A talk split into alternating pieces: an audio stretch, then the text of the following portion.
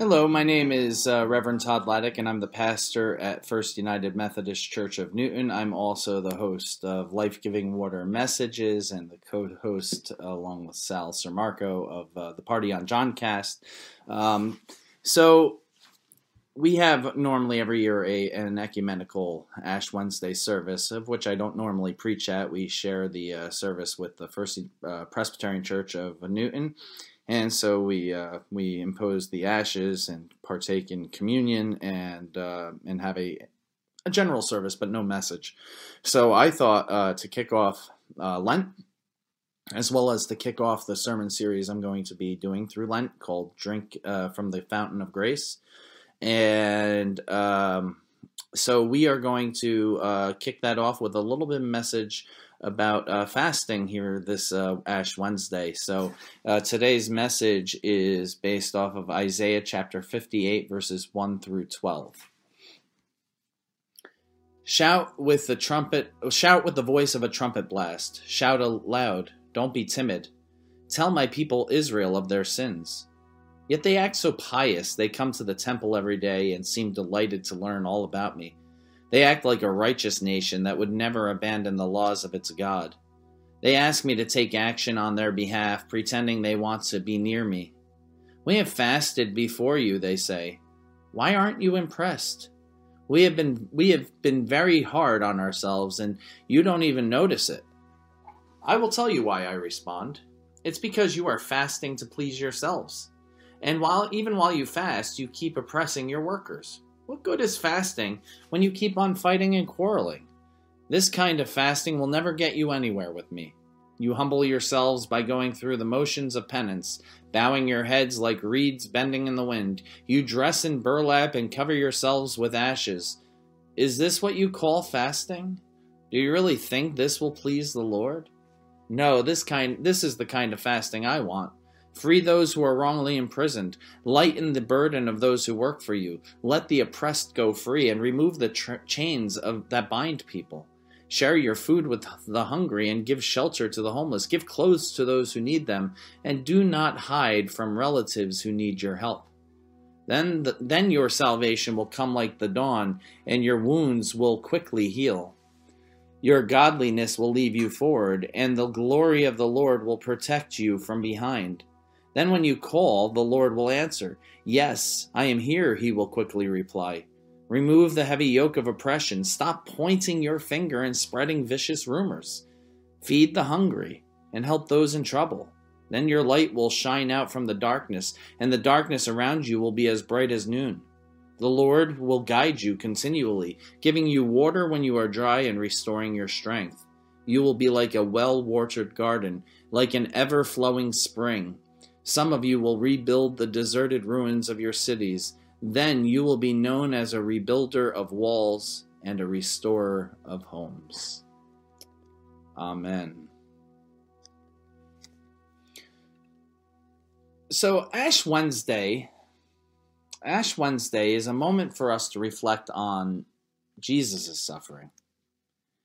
We partner in his suffering so that we may better see the experience of those who suffer daily and work with them for lasting justice. Today's passage connects the practice of fasting, which Christians often observe during Lent, with the reality of what is happening in the world around us and how we are called by God to respond to it. And there's a lot going on in the world around us right now. During times of crisis, when the people of Israel felt God was far away, they would fast as a way to repent or mourn.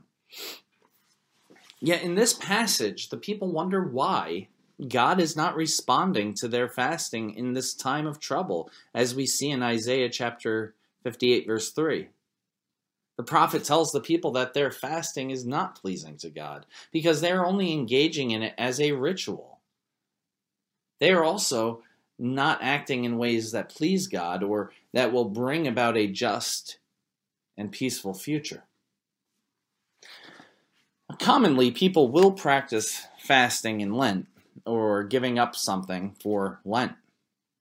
And the purpose is to engage our whole bodies in repentance, turning away from sin and toward God, remembering that we are human creatures with human needs. Fasting can help us focus on God and prayer, following Jesus' example in the wilderness. But like the people of Israel in this passage, our fasting can become just a ritual with no meaning. Worse, fasting can become like a transaction with God. If I give, or if I give something up for God, or if I fast for God, then God should answer my prayers. God should do something for me. Isaiah calls out this type of thinking in verses 2 and 3. Also, Isaiah points out that the self denial of fasting is hypocritical if those who practice it are serving their own interests and oppressing others. Fasting by itself is not real repentance. Through the prophet, God reframed what real fasting, repentance, and self denial entail in verses 6 through 7 and, and verses 9 through 10. For instance, fasting and repentance are not worth anything for a person who is posting about social justice issues on social media, but not showing kindness to real people around them or acting on those issues. And we see this all the time. People like, you know, will jump in support of any given cause, but when it comes time to put their money where their mouth is, or where their fingers are, I guess, when it comes to typing, um, they don't do it.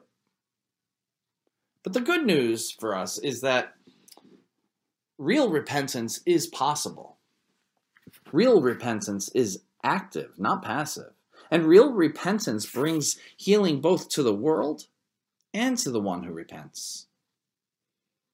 In verses 8 through 9 and chapter uh, verses 10 through 12, the prophet describes what happens when we really repent, and our calls for God's help are matched with actions that participate in bringing about God's kingdom. We do not just fast, but in our fast, we feed others and be, ourselves become like a, a watered garden, like a spring of water whose waters never fail. Verse 11. And as we drink in God's grace, we also become a source of it for others.